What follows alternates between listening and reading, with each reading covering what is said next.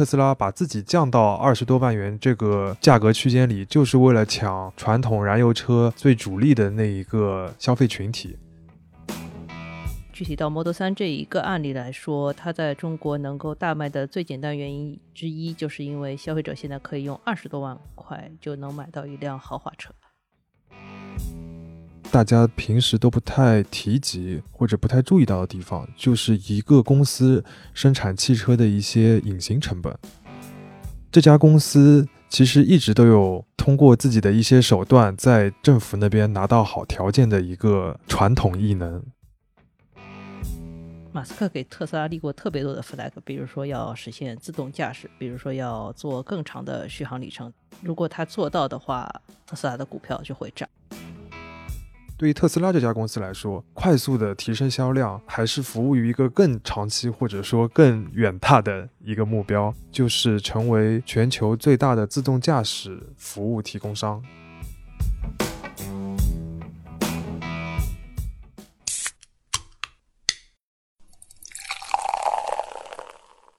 这里是商业就是这样。大家好，我是肖文杰。大家好，我是许冰清。我们两位都是第一财经杂志的主笔。过去一年，从中国到美国，在证券市场上最热的板块应该就是新能源汽车了。而引领这个市场的呢，就是特斯拉。二零二零年一整年，特斯拉的股价涨了七倍，还引领了一众电动车创业公司的股价都暴涨。但是与此同时呢，特斯拉还有一个数字，在过去一年里面连续的在下跌，就是它在中国市场的售价。我们以 Model 3为例，特斯拉的 Model 3一直在降价。二零一九年国产 Model 3刚开始预售的时候，它的补贴前售价是三十五点五八万，但是在一年里呢，它的官方降价降价了三次。现在官网上面的这款车的售价是二十六万元，相当于打了一个七五折，降了九万多。这其实是非常有意思的一件事情，因为这样大幅度多次的官方降价，在汽车行业里边是非常罕见的。是不是我们之前只听说过 4S 店自己降价这件事？对，一般来说，汽车公司发售一款新车之后，在半年的时间里边，它基本不会在 4S 店有折扣。过了半年之后，4S 店会有一些九折、八折这样的终端的降价。但是车厂本身的零售指导价是不变的，对，几乎从来不变。而且 4S 店达到七五折也很少见吧？没错，因为对于车厂来说，如果你降低了自己的官方售价，就意味着打自己的脸，还有可能会破坏自己的品牌形象，然后让一些已经用原来的高价格买了车的消费者对你产生抱怨。我们觉得特斯拉好像在面临着类似的逻辑，因为过去一年里面，因为降价，特斯拉在中国受到的非议也挺多的。据说每一次降价都有车主拿着横幅去特斯拉的门店门口要维权。但因为特斯拉的不断降价，其实那些传统汽车公司也不得不跟上。比如最近宝马就宣布，它的电动车 i 叉三的官方售价降价了七万元，目的就是要与特斯拉的 SUV 车型 Model Y 来竞争。Model Y 最近公布了它的国产售价。比进口版要便宜了十四万元，所以问题就来了：为什么国产的特斯拉 Model 3一直在降价？我觉得我们可以就是分几个方面来讨论这个问题吧。首先是为什么它能降价，其次是为什么要降价，最后为什么它还敢降价？那我们先来解决为什么能降价的问题。最主要的一点就是因为特斯拉在中国的造车成本越来越低。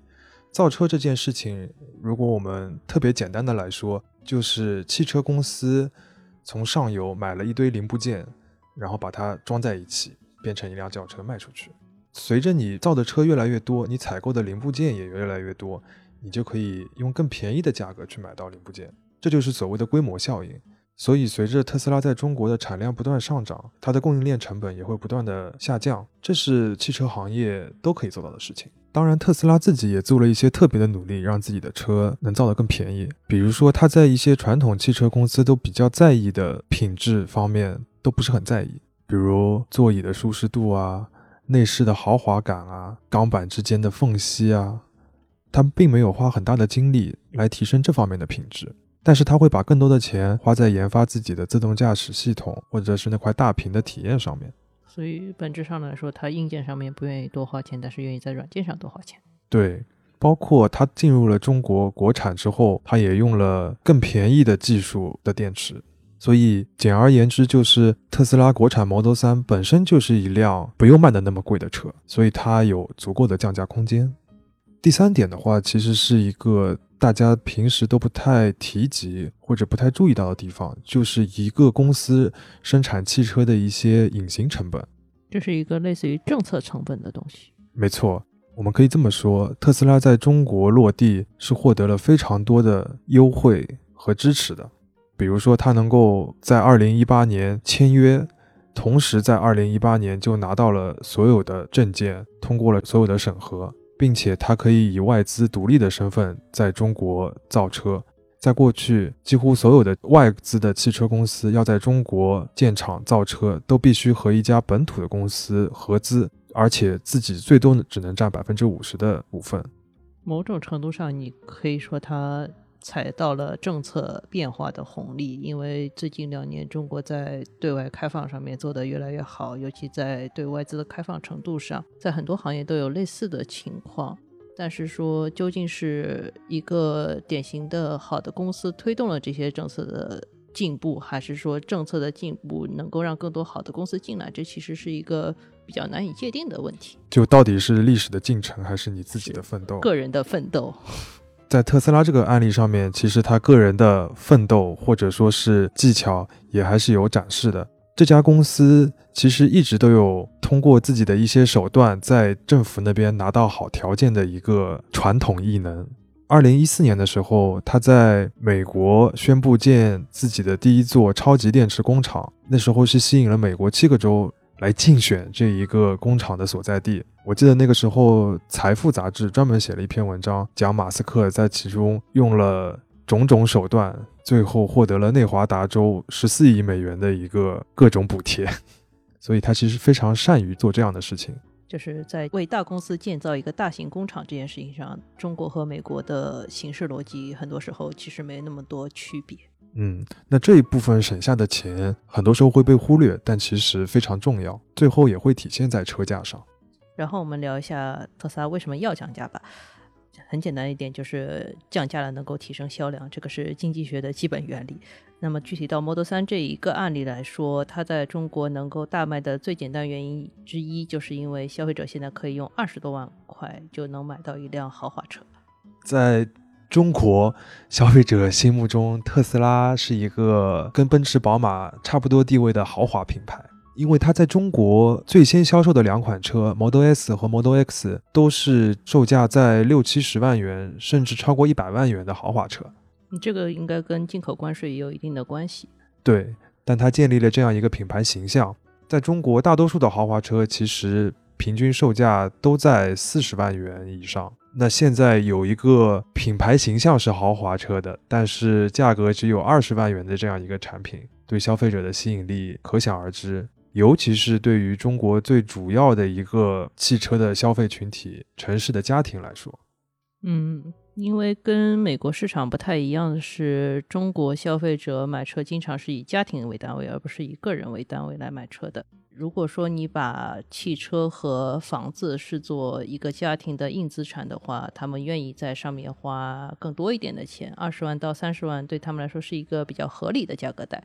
之前主打这个价格带的话是大众，大众把自己做成了在中国最畅销的汽车品牌之一，所以说现在这个阶段出现了特斯拉，那么特斯拉的竞争对手就变成了。非常大众的品牌，所以说现在市面上面的几乎所有的电动车品牌都会主打这一个价格带和这个消费群体。呃，说的直接点，就是特斯拉把自己降到二十多万元这个价格区间里，就是为了抢传统燃油车最主力的那一个消费群体，并且他现在也做到了。嗯，至于为什么要卖出这么多辆车呢？其实是马斯克自己为特斯拉立的 flag 之一。马斯克给特斯拉立过特别多的 flag，比如说要实现自动驾驶，比如说要做更长的续航里程。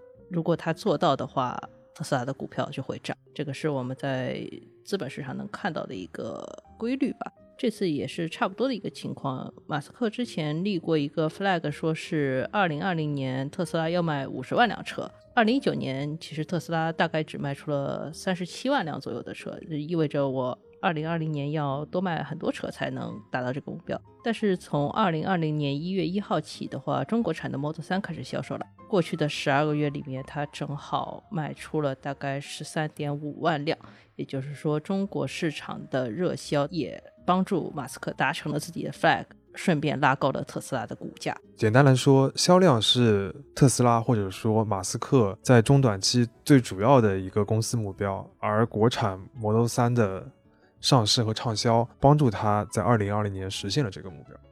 嗯，其实短期目标也是长期目标的基础。马斯克的长期目标是成为一个年销售两千万辆车的公司。那我觉得没有中国市场的话，这个目标其实挺难达成的。对于特斯拉这家公司来说，快速的提升销量，还是服务于一个更长期或者说更远大的一个目标，就是成为全球最大的自动驾驶服务提供商。这也是投资者愿意给他这么高的估值的一个终极原因。而要让自动驾驶技术足够完善，就需要有尽可能多的车在路上训练这套系统。让它足够聪明到应付各种复杂的路况，而且国家与国家之间的路况也挺不一样的。在中国的路况的复杂度和在美国的路况复杂度是没办法同日而语的，所以在中国做这样一件事情的话，对于训练它自动驾驶技术应该是有很大的提升的。对，就在自动驾驶行业内都开玩笑说，在深圳测试十公里，相当于在加州跑一百公里。所以消费者们都是在帮特斯拉做路况测试。对，而且消费者们都还白印这件事情。当然，具体到 Model 3的案例，它为什么这么快的降价到三十万元以下？还有一个现实的考虑就是补贴政策。二零二零年的时候，中国出台了一个新的新能源车补贴政策，就规定只有三十万元以下的纯电动车才能拿到补贴。拿到补贴后，能够放大特斯拉的价格优势。最后，我们再说一下。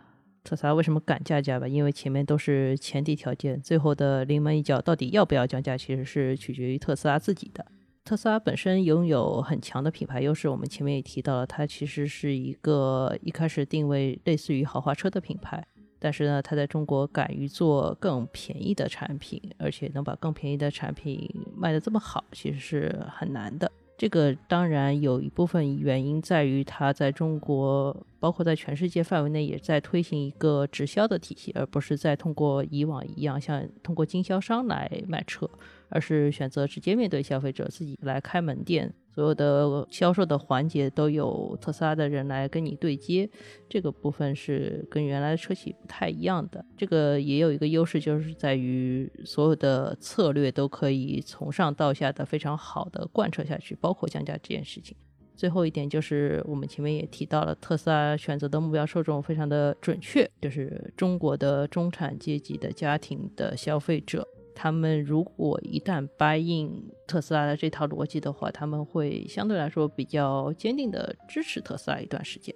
传统汽车公司不太敢官方降价，是怕破坏了自己在消费者心目中的豪华形象，也怕引起一些核心用户的抗议或反弹。但特斯拉不太在意这件事情，在全球也好，在中国也好，它都有明确的第一目标，就是尽快扩大它的销量。降价就是实现这一目标的手段，在达成这个目标的同时，可能会产生很多的不良反应。但他都选择了忽视吗？对，就像他不在意 Model 3上面那些瑕疵一样。当然，这么做肯定是有风险的。在一年时间里边，如此快、如此猛地降低自己的售价，其实你会伤害一部分最早支持你的消费者的心。嗯。其实这主要是给他们造成一个困惑，我不知道该在什么时候买特斯拉才是合算的。永远有比我更合算的人买了特斯拉，这个心态上面是很容易失衡的。现在有可能特斯拉这个品牌的光环，还有它的产品的性价比，还能把这个问题覆盖过去。但过快的降价本身对品牌的伤害，终归会在某一个时候显现出来。一个消费品永远应该对自己的售价慎之又慎。也永远应该对自己的消费者保持基本的尊重。商业就是这样。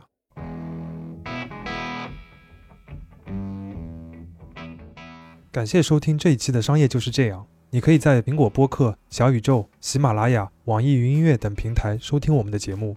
微信公众号“第一财经 e magazine” 也会推送每期节目的内容。如果有你感兴趣的话题，也欢迎你在公众号或者小宇宙等平台与我们交流。下期见。